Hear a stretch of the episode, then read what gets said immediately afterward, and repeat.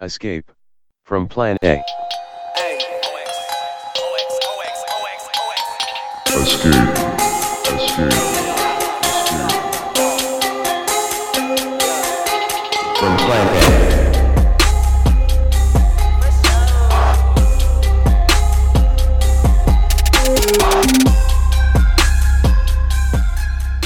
Welcome back, listeners. Another episode of Escape from Plan A for you. I'm your host, Chris, here with Teen and Liza. What's up, guys? Hey. What is going on? Beautiful Sunday night. Uh, I was actually planning on having a solo movie night by myself uh, at home. I was deciding between Solaris or The Taking of Pelham 123. I was running it by a bunch of you guys. Pelham guys. one, two, three, if I had to pick between the two. Uh, yeah, actually, I lied. I want to get your input too. And then I was asking some other people in another chat group. And then Teen asked me, the originals or the remake? All right. And I'm like, excuse me? Like, I've actually only seen the Denzel one. I didn't. Yeah, I didn't know that that was. Uh, I was asking about Solaris. I didn't know. I I'd only realized later that Oh. that Pelham see. One Two Three was a remake as well. from wait, Denzel was in the remake of t- The Taking of Pelham 123? Yeah, Oh. yeah. It was a pretty I've big only seen the original Solaris. I also did not know that it was remade. Uh, the George Clooney one. Yeah. With, uh, what's his name? I did Steven not. Soderbergh. I was not think. aware of it at all. Yeah. But wasn't Ethan Hawke also in that remake of The Taking of Pelham 123? Uh, no, I thought he was on With Assault on Denzel, Precinct I think Oh, you're yeah, yeah. thinking of Training Day. No, Yeah. that teen, you're right. The assault on precinct like yes, 321 or whatever. P- yeah. Oh, Precinct they're Thirteen. two movies together? No, that's why I asked. But I think they're only together in Training Day. I thought it'd be a little, and they were like such a you know famous duo in that movie. I thought it'd be weird if they'd already appeared in the movie before or even after. But yeah, was right. I think I got mixed up with that other movie with the the number in it. um, but anyway, uh, welcome listeners. We are going to we got a couple of articles that caught our attention this week that we want to delve right into. Uh, we we got Yang Squared uh, lined up for you. First, a piece by Wesley Yang on uh, his Substack, and then a second, a political article written by Andrew Yang talking about uh, just like well, what it was like campaigning for president. So They both seem like personal notes, though. Oh, it's very personal. I mean, it's like, yeah, the Andrew Yang piece is especially is is, is like his autobiography. Uh, he's just like, Is it an excerpt from his book? I think so. I think that's what I read in the article that it's coming. It's a piece from his book. Yes, it is. For, a forward notes on the future of our democracy is the Right. book. Yeah, Also the name of his political party? Yes, not black, not white, but Asian. Forward. or gray, I guess. Um, before we get started, I do want to point out that Trump is apparently suing Twitter, and I was just uh, before this, for whatever God knows reason, I was doing like volunteer legal work, I guess, uh, by just looking through the complaint. I was really hoping to find something funny in it, but based on a quick um, glance, it seems pretty dry. Uh, interesting fact, you know who one of the co-plaintiffs is in this lawsuit? Naomi Wolf, uh, which I guess is because she got kicked off for her uh, like anti-vax stuff, among other things. I, I think she's also gone on some other rants. So She's not all there, Yeah. Um. which is actually, too bad because she she's done some good work, I think. Uh, but she's not all there for sure. She sh- she should not be on Twitter. I don't Yeah. think. Actually, uh, the beauty myth, uh, coincidentally, just a few days ago, has been put on available for me to pick up at the library. I should go. I forgot Oh, about nice. it uh, for a bit, but yeah, um, yeah, kind of.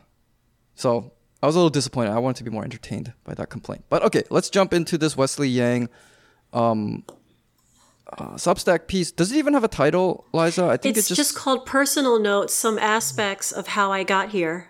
Right. So, Liza, why don't you tell us a bit about what this is? Because you're the one who sent it to us, so you probably have uh, the the most like knowledge of what this is about. So, Wesley Yang wrote a personal note on his new Substack newsletter, which I subscribe to. It's called Year Zero. And uh, I, I, I think that the writing on his Substack is, is pretty good. I agree with um, much of it. Uh, one thing I don't agree with, Teen, you'll, you'll probably agree with me on this one, is that he called University of Maryland a second year, uh, second tier state college. What he he said that in the article? No, not in this article. okay, I was like, what is that? in one of his other year zero articles. okay. But so to understand a lot of his writing and especially this personal note, which like Wes Yang has a tendency to get like really multi-syllabic Yeah. and he uses terms that he has coined himself. and if you don't like um he uses like uh moral entrepreneur or weaponized fragility, which I think those two terms speak for themselves.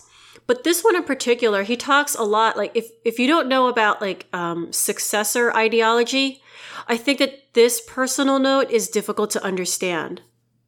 So, successor ideology is um, it's a coin that he termed, I guess, like two years ago, where he basically says that traditional liberalism is being replaced by something that is very, very illiberal.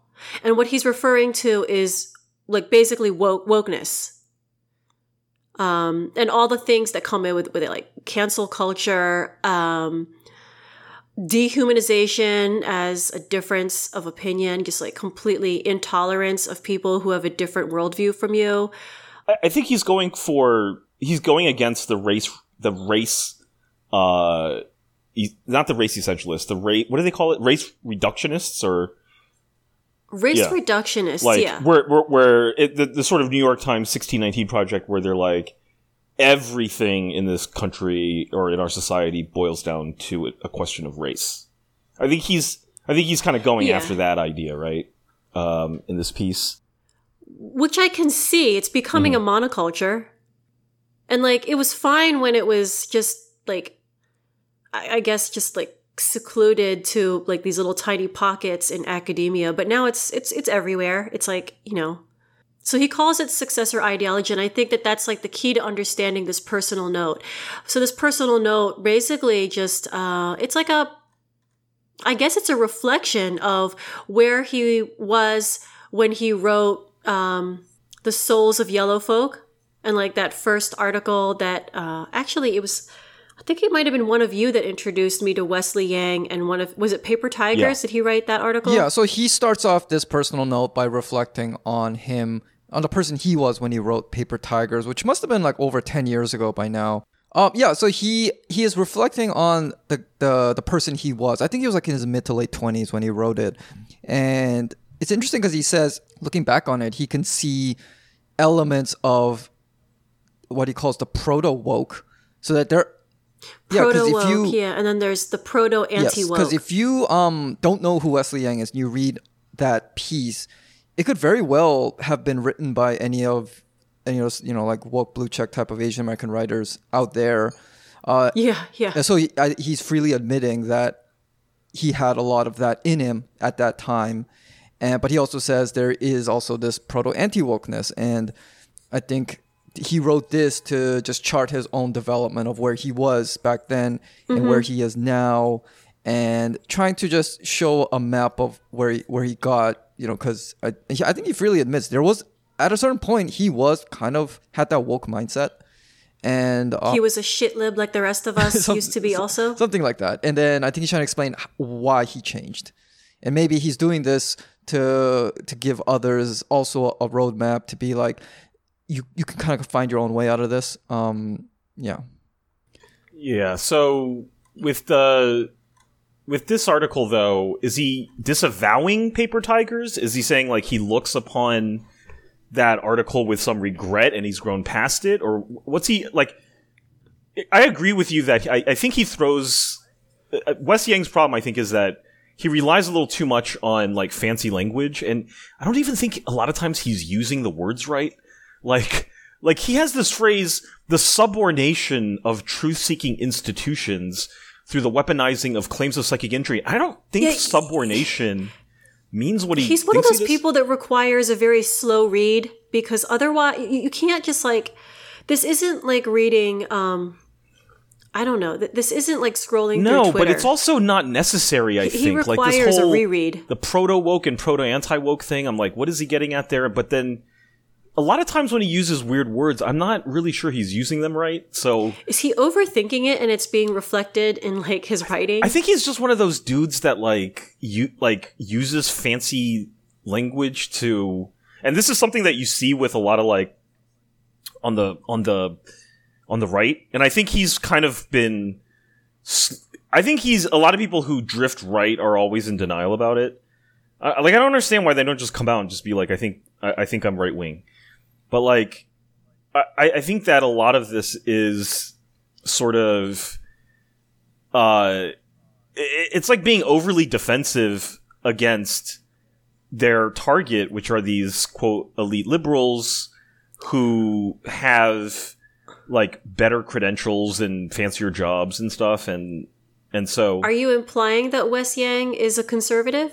I think he's flirting with the right wing a lot. Yeah.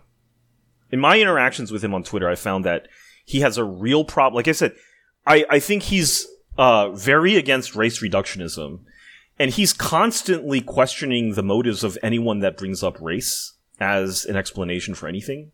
I think he's very reactionary against this stuff, and I and I agree that I think a lot of things about um, you know woke culture. I mean, I have my major issues with woke culture. I just don't think that he's leveled a criticism against it that's really insightful. I- think he's right in expressing a frustration about it, but I don't know what. He- Yeah, it's definitely frustration because he calls it, he calls successor ideology. He goes a little bit further elsewhere in his, in his Substack. He calls it the successor regime. And that 2021 is year zero, which is also the name of his, um, his newsletter, his, his newsletter, his, um, his Yeah. Substack. He, he goes as far as to call it, like to name it as a regime. Yeah, I mean, I don't see it as so uh, anomalous. I mean, to to think that we have this very strange ideological fervor going on in America. I mean, that is America. I, it might be a little bit different this time in terms of like what exactly the basis of that fervor is, but it, you know, the thing I don't like about Wes Yang's point of view, which I think he shares with other people in the in, in this, I think he's a he's a per, uh, he's a he's adjacent to some of these IDW folks, um, the intellectual dark web folks. Is it's is like Ben Shapiro and Dave Rubin and uh, you know those guys and what's his name the Oh, like the Rubin report? yeah is that yeah, Dave Rubin? exactly yeah Is it is it just me or is that a term I've not heard in quite a while? Is it just me? Am I just out of the loop um, or I think they've gotten a bit old I haven't Yeah. heard it in a while either. That's I why think I, they've needed gotten a a bit stale. refresher. I was like, uh, like Eric that? Weinstein, you know, and I, I think they've been supplanted a bit lately. You know, you're right. I think they have kind of fallen away because they're just so ridiculous. And I think what Well, you're Jordan seeing, Peterson almost died or something, so I think that like yeah, so yeah, he kind of he kind of lost his marbles. But I think what what's going now is I think people who are on the hard left are sort of like seeping into those spaces. So you're seeing people like Jimmy Dore and Max Blumenthal starting to take up the mantle for anti-vaxxers and stuff and uh, you, there's a new there's a new wave of people coming in to replace them and I think they're more hard left um, than the intellectual dark web which is more like proto Would they be considered like?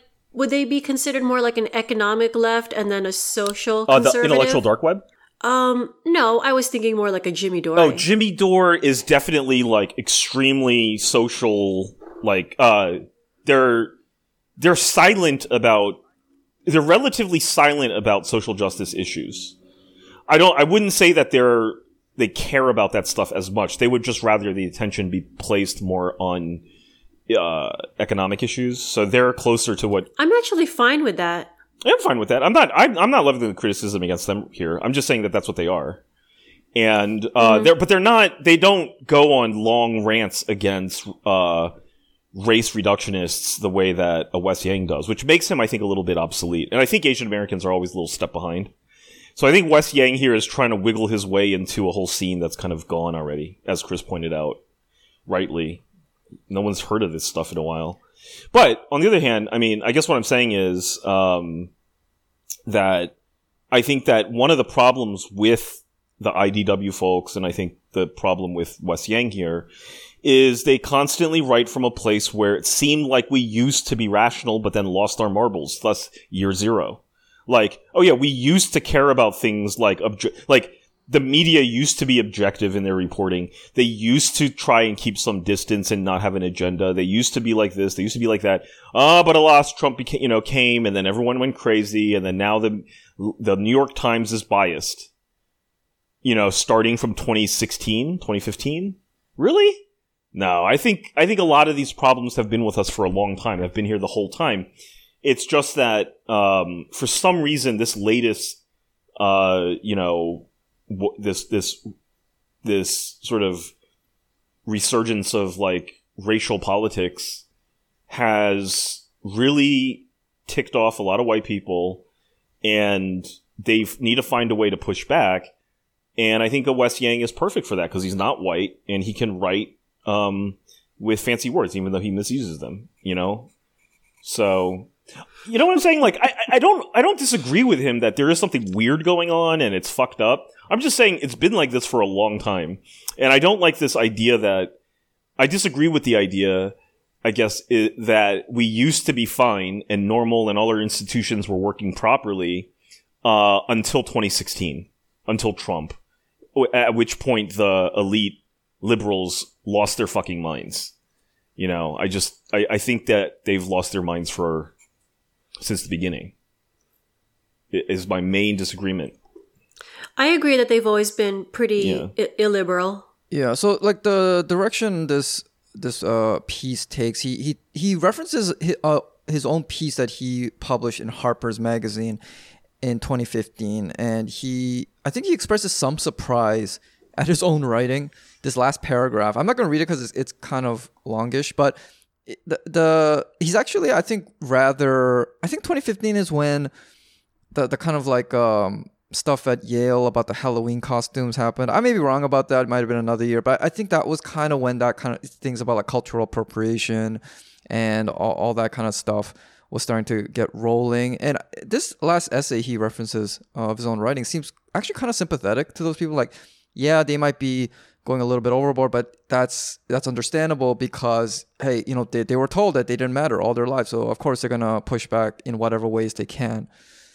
Right, and uh, but then then you know then he says, uh, but I never I didn't realize how after 2015, by which he means Trump, how things were just to get so extreme. And then he goes into the the thing where he describes how Trump was pretty much um, this like great destabilization of liberal credibility, which forced liberals to uh, feel like they had to overcompensate uh, for um, you know, for example, Teen, you brought up the New York Times, this idea that if the New York Times was objective and fair, yet Trump happened, well, they got to try even harder to suppress that. So he he cites like some editors there saying, actually, our job now is to not just report the facts, but to fight injustice or something like that. So yeah, I, I think the rest of his piece is now outlining what kind of happened after 2015, and maybe that's the thing that caused him to to go from being the guy who wrote Paper Tigers, the guy who kind of sympathized with all these like campus activist types, to now, uh, you know, being the one trashing them online. It's not a new um, realization though, because I think that a lot of people have gone from at first sympathizing with this woke ideology and then now just being extremely um, Jaded, disillusioned. I mean, yeah, I mean, like you know, it's it's kind of like if someone starts blaming things on like white supremacy, you know, my mind kind of just like I just like tune them out because I'm just like, Yeah. okay, blah blah blah. It's like listening to to me. It's like listening to a priest blame, you know, uh, the devil. It's like, okay, yeah, whatever. Okay, the, the devil. I get it. I mean, I agree with. That's the thing. Is like, I I fundamentally believe agree that we need some proper critique of what's going on with uh, woke liberalism. I just don't think that. I think he's blaming everything on year zero. He's blaming everything on this like anomalous event um, that quote split the chattering classes into ideological fervor, and I just don't think that's it. No, I think that what he's saying with year zero is that this is the year, like after last summer, especially, that this is the year that like wokeness is just it's it's not it's not just a couple like progressive mm-hmm. people on the left that are talking about this kind of stuff. It is like your typical like suburban like soccer mom that talks about this kind of stuff, you know? Yeah, I just think that the bubble's going to burst on it. Like, I, what I'm saying is like, yes, it is different, but it's also the same in in that we've had we have all sorts of ideological fervors in America. We, you know, we had a whole fervor about, uh, you know, about we have, and it's still here. We have a fervor about communism. He doesn't talk about that. He doesn't talk about this like xenophobic fervor that's taking over the country again. He's not he's not talking about any of that. He just wants to talk about the thing that bothers his base, his his hoped for uh subscriber base, which is all the annoying woke talk. But that's just like one of many fucked up fervors that are going on in America. Uh, but he doesn't want to talk about any any of the uh, any of the other ones. And I think the other ones are extremely more dangerous. I mean, I think the xenophobic one is actually leading us into a very dangerous uh like political situation with China. Like we are sowing uh the seeds of destroying the international trading system. We are putting ourselves closer to a sort of like major war. He doesn't talk about that. He wants to talk about the 1619 project at the New York Times. I get it's annoying, and I think it should be addressed. And I think it is a cultural problem. But I just question why is the right, or why are these guys so goddamn rustled up by race reductionists? You know, like, It's probably because it affects their professional interests the most. Because it's the you know who gets the jobs writing for this magazine, Okay. or who gets that book deal, or who gets that uh, special on on Vice or whatever. It, it's well, then they're no different. Then they're not writing from an objective place. They're not putting distance between themselves and the subject uh, of the of the topic.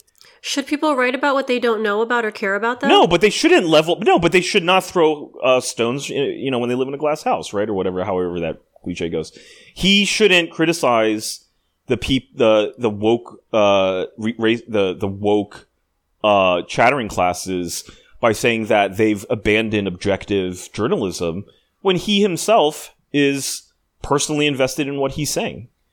You know, you know, like why why doesn't he just like write, be what he just do what he is considered like th- that those classes are not doing properly. Like if, if his problem is that they're not writing objectively about stuff, then write objectively about stuff. But I don't think he is. I think he is. he's I not a think is. journalist, though. Uh, I think he's a journalist. What is he? then? I don't know. He's a essay- Substack I- I- guy. yeah, I, I call him more of an, An essayist. I, I don't know any actual I, I like see him as more of an factual reporting he's ever done. yeah. He writes essays. He's like a culture commentator or a culture commenter. Then he's part of his own problem, and he should shut the fuck up. I don't know. I Well, that well, that's why he he- that's why he writes about where it affects him the most. By the way, um, Wes Yang, if you ever do listen to this, we will we would love to have you on Yes. Plan A's podcast. No hard questions at all. I think he's a great writer. Uh, I used to be a great writer. I think he, I think he, I think some of his stuff. I thought the face. What is it? The face of Seung-Hui. Uh, Face of um, uh, Cho Seung Lee. yeah, the Virginia Tech yeah, shooter. cho- yeah. That was one of the best pieces of Asian American writing Very I've ever read. emotional. Yeah. yeah. Uh, just, just very good. Like it was just very honest. It was very, it was just very well written, and it made very difficult points, and it made it well, and it was just great. I loved that book or short thing, extended article or whatever you want to call it. It's available on Amazon as an ebook. Um, we should do a link to it or something like that. But I, I thought that was it was You great. can also get his book, The Souls of Yellow Folk, from the library because it's in there. I got Yeah. a copy. Yeah, not a huge fan of that one. Uh, some of the essays are better than others. I thought all this stuff about uh, toxic masculinity was good. I think he's a great when it comes to writing about uh, MR Asians and stuff. He's really good. he's got he's got his finger on the pulse of that culture, in my opinion. Would you prefer him to write like a response to uh, that Slate article? I actually, would I would be very interested. Yeah. That would be great. I would love to. I don't think he'd be doing Maybe, it. Maybe 'cause we should commission him. Uh, Plan A. We, we Wes, if, if you're if you're Yes. listening, Yeah, we pay. I would pay good money, I, Wes. I would pay. We would. Pay, we would pay you good money to write that. Yeah, we all. I think that Plan A, despite being called out by uh, that uh, uh, uh, um, the the uh, the ripples of that Slate article, we uh, I think we came out quite well. Uh, everybody, nobody cares. That's the thing. I, I'm not saying nobody cares Yeah. about us, but it's just like these my fights. my is just, blog my blog got so many more hits than it has, and I haven't updated it in a year. yeah, we picked we picked up a few extra patrons yeah, and stuff from um, it. So which, thank- which is why, thank you, I, which is why I'm. I wouldn't be surprised if this was actually, y- you know, the whole crowd, like the the whole like blue check crowd. If they were, if they too were seeing um viewership drop on their websites and blogs because nobody wants to hear about them uh, opine about the Green New Deal. Hey, then they did more work than I did because I have not written anything, at least not on my blog Yeah, for so- a year. Yeah. So, thank but you. What, what I meant, with like nobody cares, is that this is just it, it just devolves into such like petty personal sniping uh, on social media. Just like, look, like you tried that in 2018. Um, this is a rerun. We don't, we don't care anymore. Okay, so I mean, it was entertaining. that was it. It was just pure entertainment. Um, but yeah, the yeah, this Wesley Yang thing. I I am interested in just like tracking the mindsets of uh, these types of people because you know I can relate to, and I, I think we can all kind of relate to just this. Yeah, like ten years ago, we were very we were in very different places in terms of what we believed in, and just like how yeah, if, four or five Yeah, years yeah, ago, yeah, I was in a totally different place than I am I, now. I think about that too, very different, and just like yeah, what are these things that causes us to change, uh, and are we aware enough to be able to articulate it, um, which I think is important. So yeah, I appreciate this piece for trying to do that. On to the next Yang. All right. Okay. So we are the other Yang, Andrew Yang, he has he has a book coming out. I think so. He this is an excerpt from it, published on Politico, and it's all about him talking about uh the very pretty much like the the like a like a dog and pony show that presidential campaigns are. I was actually really surprised when you sent me this article. Oh me? Yeah. I mean, uh, why why why were you surprised? It wasn't what I was expecting. It, it doesn't sound like um, anything I've ever written. I mean, if anything I've ever read by him, like there are like huge chunks of this piece that you could write like "Dear Diary" in front of it, That is true. I think actually I um, think that is this is and like it sounds like a fourteen-year-old girl talking about like how she got wallflowered at the party or something. I don't know. he's trying to like soften his image more as more than just like the the the math guy, I think something like this That's what I was about Yeah, to I think bring this up. is a- But I mean, it's not that soft though, because listen, like this this quote, for example, no one cares what I look like. Bernie look Bernie uh, like Bernie Sanders. Bernie looks like the scientist from Back to the Future. I saw, I saw that. That is one of the passages where I'm like, if you wrote "Dear Diary" at the top of that, it it sounds just like some uh like eighth grader's secret journal, you know, her secret diary. Yeah. So so to give just the gist of it before we delve deeper into this article, it's about him talking about how the, the whole process of being becoming a presidential candidate is you, you kind of become like this reality TV star where you got this whole uh, army of people who are dedicated to making you look good, making you say the right things, shuttling you from place to place, and just talking about how this cannot help but just have a corrupting effect on whoever wa- uh, wants to run for office because not only is this very distracting um, but it, it's also i think he said talks about how all this goes to your head and makes you more callous makes you more ruthless um, just like more trigger happy in terms of making decisions uh, and so forth. So he's like i guess he's trying to say you know politicians should be more like you know, just normal people who don't bask in celebrity and get treated like uh, nobles or kings or queens. He does admit that it is addictive, I'm sure it is, especially if that you kind are of treatment. somebody who is used to just being anonymous. And I mean, that's why so many rich guys, uh, even billionaires, run for office, right? Because as as wealthy as they are, as powerful as they are with their wallet, um, nothing can really match the thrill of being famous. Anyway, your guys' thoughts on this piece? I think it's a pretty good piece. I think it it it, it kind of says something very straightforward. It makes a straightforward point, and I think it is summed up where he said, "I think politicians are more like products than leaders." You know, um, he felt like he was being packaged up as a product, and I think the the thing that's missing here is, he, it, it's this sort of like general, you know, sort of content neutral observation about the political process and and the commoditizing uh, candidates into products. Okay, fine, but what product was he? Like, what? I, I want to see him reflect on what what exactly. Why was he uh, popular, and and why was money being thrown at him? You know, uh, and I and I think like I still think that he is. You know, it's funny because I think that he he has a connection to Wes Yang in a sense, in that his whole campaign was also run against in many ways, and he was also adjacent to the intellectual dark web. A lot of what he had to say was class reductionist, uh, and saying that, um, you know, he was always about, you know, white racism is just a artifact or, or consequence of poverty. And if we just gave racists money, then they would be less racist. I mean, he said this stuff like outright, you Bold know? statement, but he's not lying.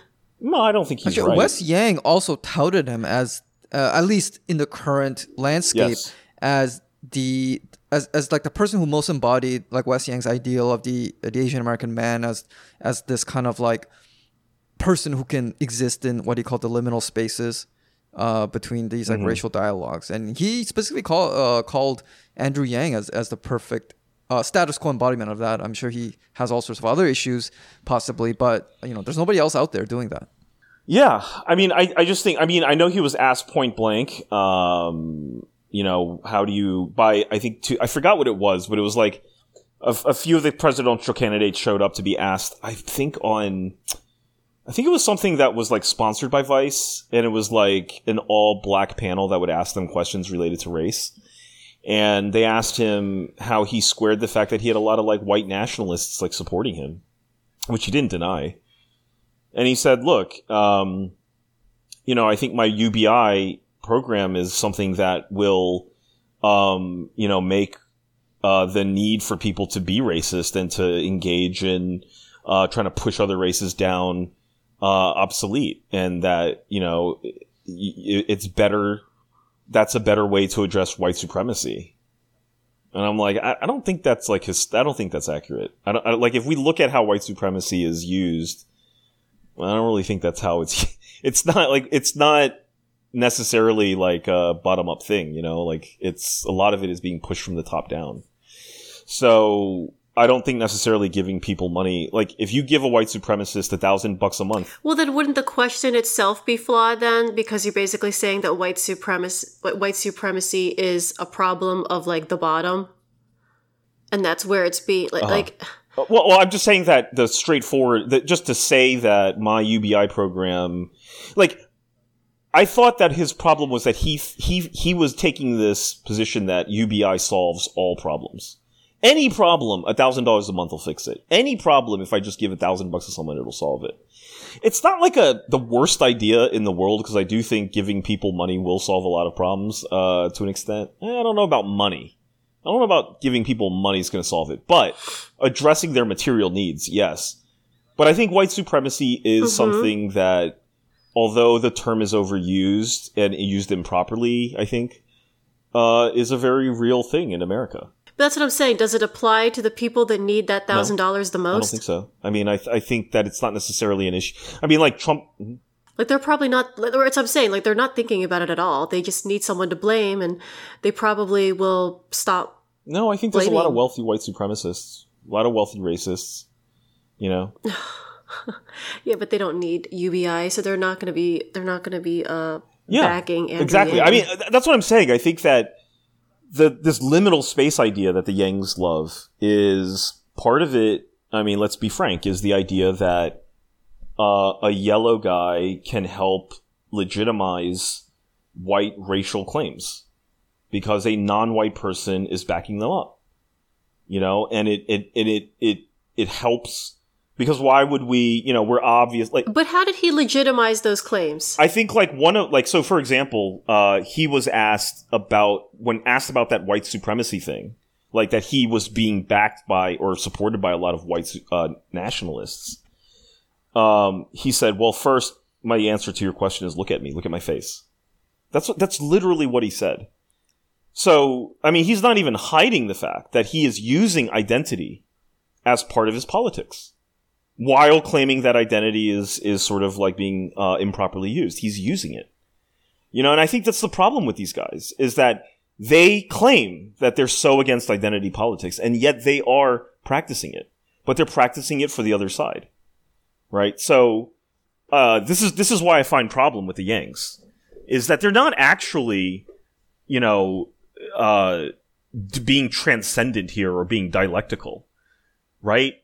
They're in many ways just sort of moving the topic away from race and saying that basically like everyone who talks about race has gone crazy in this country and there's no legitimate talk about white supremacy anymore because it's been completely uh, you know, turned into this ideology or whatever. And I, as the yellow man that lives in this liminal space in my objective neutral position, am call- coming out to call the score. You on the left, you guys at the New York Times, you liberals, y'all are fucked up in the head. And these people on the right that you're demonizing actually have a thing to say. You should listen to them.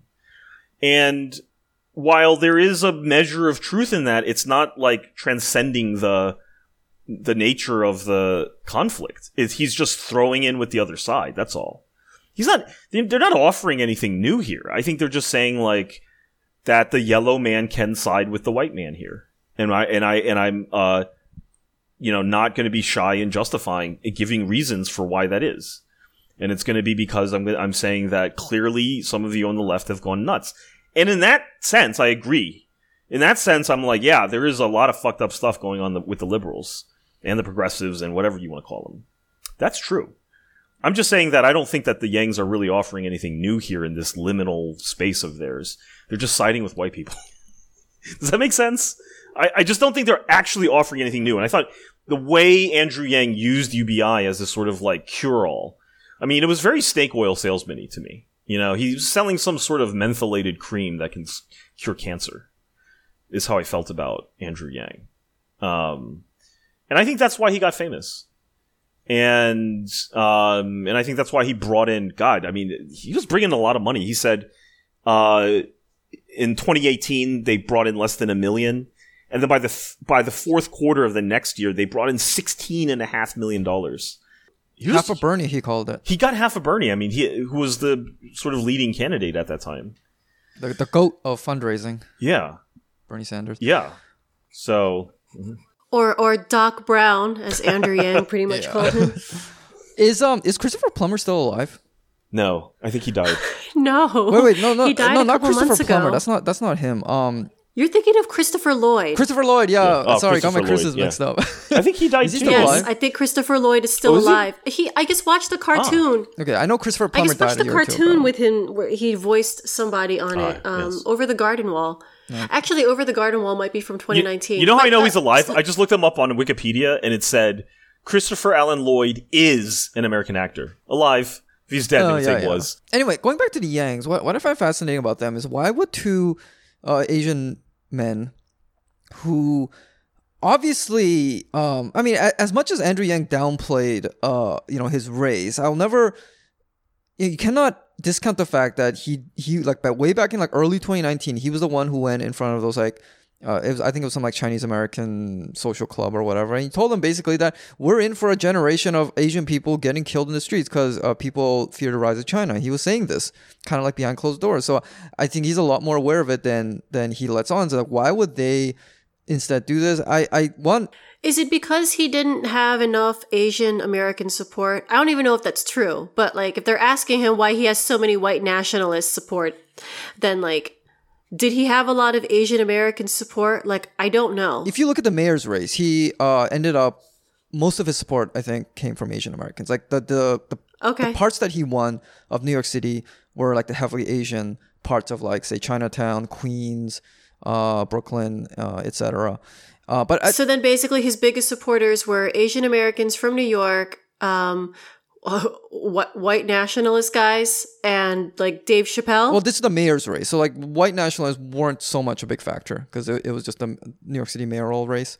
I don't know what his demographics of voters were in the in the presidential race because I didn't look at that. yeah, neither do I. Yeah, but anyway, um, back to my point. I, I think uh, at least with Wesley Yang, I, I think overriding their uh, desire to be recognized as for their identity, which is like you know straight Asian second generation man, is probably their their loathing of or his loathing of the other like blue check Asian American crowd. I think that sums it up. I think I think their mentality is.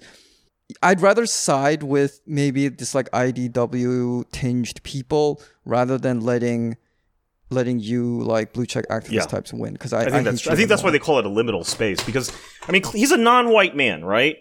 They're both non-white men. What do you mean liminal space? Isn't this like non-whites versus what? You know, like in this race reductionist war, isn't it non-whites versus whites? Well, if you so Mm-hmm. think about the term BIPOC. Wasn't BIPOC a term that was coined to make sure that Asian Americans were not Exactly, They yeah, couldn't that's claim right. POC I think that- status that's the same way. So yeah, it does make it. It does shrink it for us. Yeah, it was So- supposedly this sort of non-white versus white, but then Asians got sort of excluded, uh, particularly if you didn't have another thing, like if you weren't um, a Gaysian or like a yeah trans weren't Asian. gay or you a weren't like- woman or or Yeah. maybe like I think a lot of women actually I- I- find I- I themselves don't on the outside of this unless they identify as queer or you know something like that. Um, you know, like or like throw Asian culture under Yeah. the bus. You mean us something like vulva Right, owners? right, We right. can't say women. and um, non-men. yeah. yeah. I mean, look, I, I totally get like you know that uh that that that the the woke liberal culture is all fucked up, and that Asians often find ourselves on the outside of it. Uh, I'm just saying that they're not actually in a liminal space. They just decided to side with the white people. It's not. They're not actually in some sort of like you know Are they just going where they're wanted? yeah, where they feel yeah, like he- wanted? He's going where sixteen and a half million dollars is gonna is gonna uh, be- be thrown at him. That's where he's gonna go. Is is that wrong to do? No, it's not wrong. I'm just saying like it's no, it's not wrong. I'm it, I'm I'm not saying that these guys are wrong, and I'm not saying that they're not justified in doing it. I'm just saying let's be honest about what they're doing, which is they're siding with the right the uh, a lot of like white people who ha- share the same frustration. And I think that is what they mean by liminal space, really, is I am willing Isn't to it liberals that called us white adjacent Yeah. Yeah. As opposed to like BIPOC adjacent or like anything yeah, they call else us white adjacent? adjacent, They and- specifically and, and their attitude now is is fuck it, I am. But they're not actually saying that, you see, because they don't want what they're what they're trying. They're doing it. I think this is what the white people do. They they don't want anything to be said about race. They want this to be about economic class and all this stuff. That which is again fine, but uh, they're tr- they're actively saying that yeah, because once you bring in race, they're at a loss. their whole point is like, I think what they're trying to do is saying the reason and, and race the is a Yangs problem. believe that if you bring up race, Asian like straight Asian men are also at a loss. Is I think what they're not saying that they're not saying out it out loud. loud, but they there's an understanding there. Yes, and I think that what they're trying to say a lot of times, or what they do say outright a lot of times, is the only reason race is a problem is because.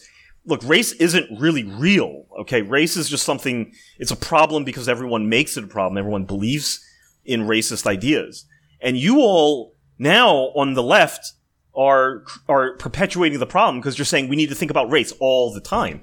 And there is something to that. I'm not saying that that's necessarily wrong, but I'm just saying that on the on with the white people that this this class reductionism or whatever is simply to say that the racial problems in America stem from you thinking about it too much. Right? They all stem from you thinking about it too much and uh, if you guys would just stop thinking about it, it would go away. I think that's kind of the idea that they're that they're pushing. Or they're saying if you would stop thinking about it so damn much. Um, maybe, but less. Yeah, sure. I mean, if you would stop, the less you think about it, the less of a problem it is, right? Remember what happened with Bernie? A lot of things happened with Bernie. What happened with Bernie? Well, specifically, like Medicare for all. And that upset them. That upset the wokes because it was like, no, no, no, no, no, no, no. You have to become a liberal first before you can have Medicare. You must get, you know, you, you must be on board with our values before you can have Medicare. So, no, Medicare for all is, you know, white supremacist. It's not, it's not, um, it doesn't help BIPOC. It doesn't help Yeah, he was also getting. I think the he was also getting uh, all that criticized sneering. for being um for for having like too many like male Bernie bro uh supporters that were like misogynists, and that he was Oh, running. Andrew Yang. no, no, no, uh, no, Bernie. Were they misogynist or were they just relentless? No, what? That's what I'm saying. With Bernie's, with the Bernie bros, Mm-hmm. Yeah. or whatever bros, um, are they really misogynist or are they just a little bit more relentless in, you know, can you can you please get back onto the topic of economics? I'm sure there were some. Can we can we can we can you shut up about I'm sure there were some real Bernie bros out there that that that were like that, but Does that make Mm-hmm. them misogynist and like like they'll always take the worst of your supporters and claim that that's representative of all of you. I mean, I'm sure there were really were. which is what they did with Andrew Yang? Yeah, you know like so many of your supporters are white nationalists i don't know if that's Mm. true but like i i imagine that it can't possibly be that true don't white nationalists have a bunch of other candidates that they can like back up? Yeah, they also had. Uh, he also got. Um, I think he got Dave Chappelle's. Uh, Yeah, he got Dave Chappelle. yeah, He got a whole bunch of people that backed him. And we know how these people feel about Dave Chappelle, so you know that's like a pretty good indicator of why certain people would not like Andrew Yang, just from like a visceral identity-based point of view. Is Dave Chappelle the liberal whisperer or no? Wait, wait. That's the- what I'm confused about now. whisperer? Uh, liberals hate Dave Chappelle. yeah. I didn't know that because he's always on like SNL after every single election, or he gets like a Netflix special after every single major political event. I think he's one of the few people that has pretty Uncancelable. close to universally appeal. Yeah, and he's uncancelable. And that's why they don't like him. He can go up and make jokes about like trans people, and the more they criticize, the more popular he gets. Uh, so Do you remember when? Okay, Chris, a couple, maybe even like a almost a year ago, we did um, a, a podcast episode about uh, the discrepancy between critics' Right, right, ratings yeah, and yeah. audience ratings on Rotten Tomatoes, and Dave Chappelle had like a seventeen percent over like critics who tend to be pretty liberal, and something like a nine ninety nine percent with the audience, and thousands and thousands of uh of like five star ratings. yeah, sticks and stones. I, he hasn't. He, he has another Netflix special coming out. Sure to break all sorts of records, and yeah, that's why they hate him because they like they're like, oh god damn it, we did we didn't like we didn't uh, snub him out when we had the chance, and now he's beyond our control. And I think it's very telling that he is uh, Andrew Yang's uh, biggest, most high profile supporter. It's like, yeah, they're like, yeah, it's those guys like him, you know, the the ones who don't want to talk about uh, gender or race, even though they're actually minorities. Uh, he must be like a are see here's here's my here's my thing is that if you don't if you don't enjoy all the woke talk and you you do think that a lot of things are race you do think that race reductionism is a problem does that mean that you're automatically siding with white people no, but no, think- I don't think so. I think that's the way they want to make it. Therefore, it becomes it makes their position much more defensible, right? Because you know well, there there was a nightmare. It would be a, a more reasonable alternative, somewhere like maybe a bit more you know just like saner than they are. But no, it's like it, it's either us or you join up with the with the you know four channers. That they would love that dichotomy. Look, I think I think that we being people without any uh we being the three of us and our friends online and this whole Trevor Trevor went so far as to recently call it this scene, which I that's a that's a pretty big word. But I, I kind of think it, there's something to it that I think we are we do some see, see see something here from the sort of like peanut gallery uh that others can't because like the other dynamics that Andrew Yang was talking about. You know, that the more influential and quote influential and and visible you get, the sort of like less able to actually think and perceive uh, you are because you're you're really meant to satisfy a demand. You're a product. Um, but I think when it comes to this race and class, like, and I think this is like quote dialectical, right? This fight between is it race or is it class? Is does race matter or does class matter? The problem with that debate is the or. I- this idea that it has to be one over the other. Which one matters more? Is it this one or that one? And I think like a lot of the stuff that nobody wants to get near because they, you know, a lot of like the sort of, you know, the stuff that everyone hates, the WMAF stuff, and then now the divester talk among the, you know, the black Twitter and all this stuff. And the sort of these intra-racial conflicts where black people are fighting with black people, Asian people are fighting with Asian people. I mean, one thing we got to see is if you really dig into the culture war, so to speak, the most vicious fighting is the infighting. The most like black and Asian people don't go to war on Twitter. they yeah mostly black- ignore each uh, other. i'm sorry white men and white women White men and white women. Yeah, you really don't see that was what me too was really about totally correct, totally true. I, I think that a lot of the worst fighting is intra-racial, not interracial. Most for most of the part, you know, racial boundaries are more or less observed online and in real life. You know, I don't think you see a ton of like white people and black people just fighting it out on Twitter. You, you do see it, but I don't think that's the bulk of what's going on. The bulk of what's going on, the the nastiest fighting, is intra-racial. And what I've come to understand is this whole this whole time I think we've been failing to see, or a lot of people have been failing to see, that the intra-racial fighting is not a, a product of gender. It's not a product of culture or attitude or any of that. It's primarily, uh, uh, it's primarily a matter of class. So I think it's like we do have like class is very important to racial minorities, like black people, Asian people, Latinos, definitely in America. We fight amongst each other, and the div- the dividing line is class. So I think like it's happening both at the same time. You have class that's nested into race, and you can't understand what's going on if you discard one.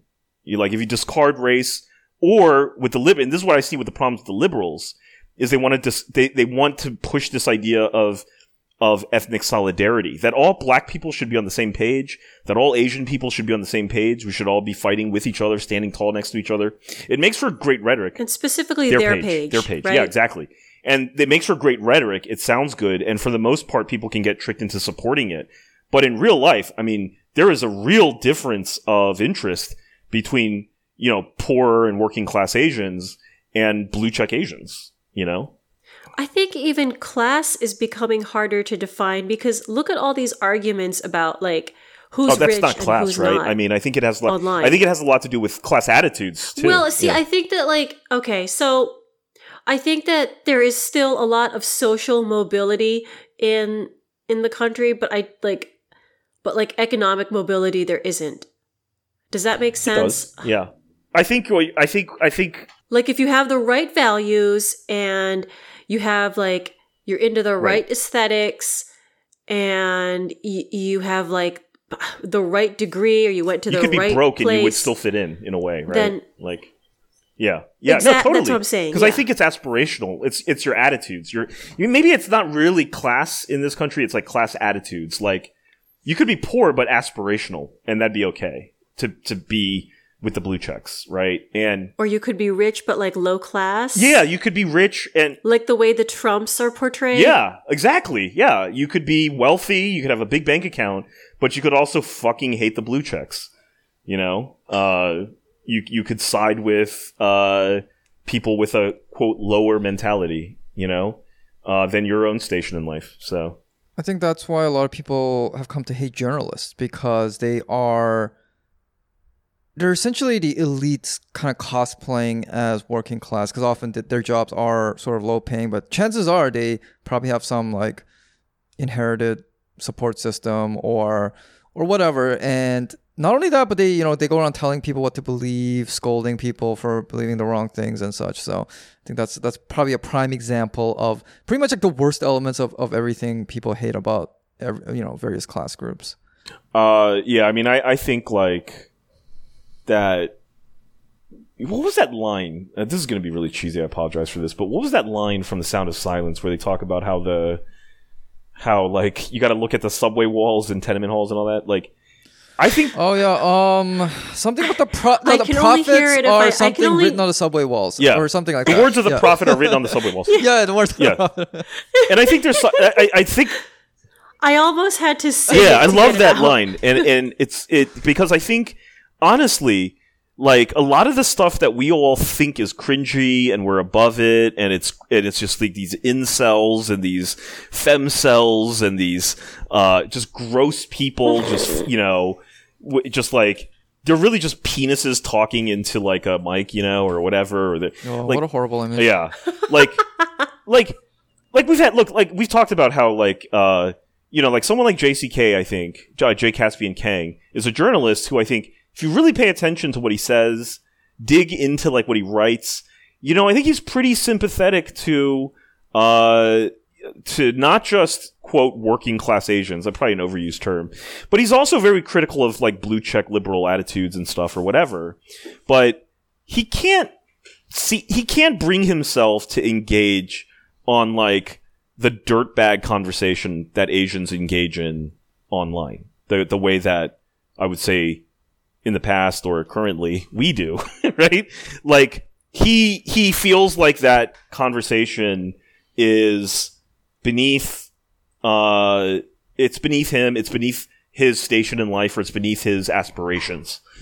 And you know, I think he should go listen to Simon and Garfunkel because there's a lot more information in those fights than people understand. You know, Teen just went kumbaya. so, yeah, no, I'm saying, yeah, I think that it is the sort of base, uh, you know, uninhibited talk that you see among people where you will really start to understand what is really going on versus, and you see that this is the problem with Wes Yang is like, he starts doing thesaurus writing. You know, like, that's not what people do on Twitter like you know he starts he starts saying shit like using words like subordination incorrectly you know like uh he's going the other way where they keep trying to elevate themselves out of this and trying to like say like oh no i'm above this i'm above this. No i think the the the good shit is below you. It's all in that dirty mucky shit um where people are really bringing their passions into the fight. Then you can see what's really going on. And i thought that the way that Black and Asian Twitter kind of came together uh, for a brief moment because of that cancel Simu shit and all the, you know, the, these these blue they're not necessarily blue checks, but these people like Asians brought Eileen in. Huang. Yeah, yeah, like That they girl? started saying divester and stuff, and then it, it just set this whole thing off. Oh, that was Rosalind, right? Roslyn, yeah, and it's just like, you see, I don't think that the New York Times is ever going to write anything about the term divester, and if they do, they're going to get it wrong. But there's a lot of fucking information in that. I think, like in that, in the in the way that Black Twitter and Asian Twitter found a strange orientation uh, around this concept uh, of the divester uh, there was a, just there's just like so much information there, but I just don't think that the the blue check types will ever be willing to decode it. And that's the fucking It's subway like wall. writing about an entire subculture. If you're not part of it, you can't do it. And even the people that are part of it would also have a hard time explaining it to somebody. I know. I think that's what we've been trying to do. Honestly, yeah. Updated lyrics. The the words of the prophet are written on the Reddit walls. Yes, Simon Garfunkel should be release a new version of the song. Yes, on the uh, Reddit Twenty walls. first century lyrics. Yeah, in the 4chan halls. Oh. All right. Uh, we are approaching an hour. I think. Um, I think it's a good place to wrap it up. Uh, you know, nice relaxing Sunday. I'm sure you wanna wind down for another work week or whatever. No, it's fun talking to you all for though. I mean, it was Yeah, just fun. so- it was good talk. Actually, since, since all our minds are uh, probably still on Squid Game, one thing I when I was reading the end. Oh wait, wait, Liza, have you seen the whole thing? No, I couldn't make it past the first episode. All right. Okay. So you don't care if we spoil it, right? Yeah, go ahead. Okay. So you know Andrew Yang was talking about how, you know, uh, power and money just like uh, erodes your ability to just be human. I couldn't help but think of the old man. I'm like, that's the extreme version is the old man who creates this uh, annual game where he just like kills people for fun. And, you know, we, as I said, we all got Squid Mind on our, uh, not Squid Mind, Squid Game on our mind. Uh, so that that's what my mind immediately went to. I've seen this like Squid Game meme uh, just like leak into just total mainstream society. I'm just today um, Tottenham Hotspur beat Aston Villa. Uh, Son Heung-min played a great game. Somebody like photoshopped this picture of you know that scene where Ali holds up uh, uh Kyun and saves him Oh, from yeah, being shot yeah. in the, Yeah. the first game. Uh, he like photoshopped uh, Sonny's face onto Ali's he- uh, body and the Tottenham manager to Kyun's. Just become the universal sign Saving of your I ass. guess the, the person who's you saving your ass. nice. a lot of people are liking and retweeting it, and like everyone just knows what, what this means now. It's it's it's pretty Yeah. funny. Yeah.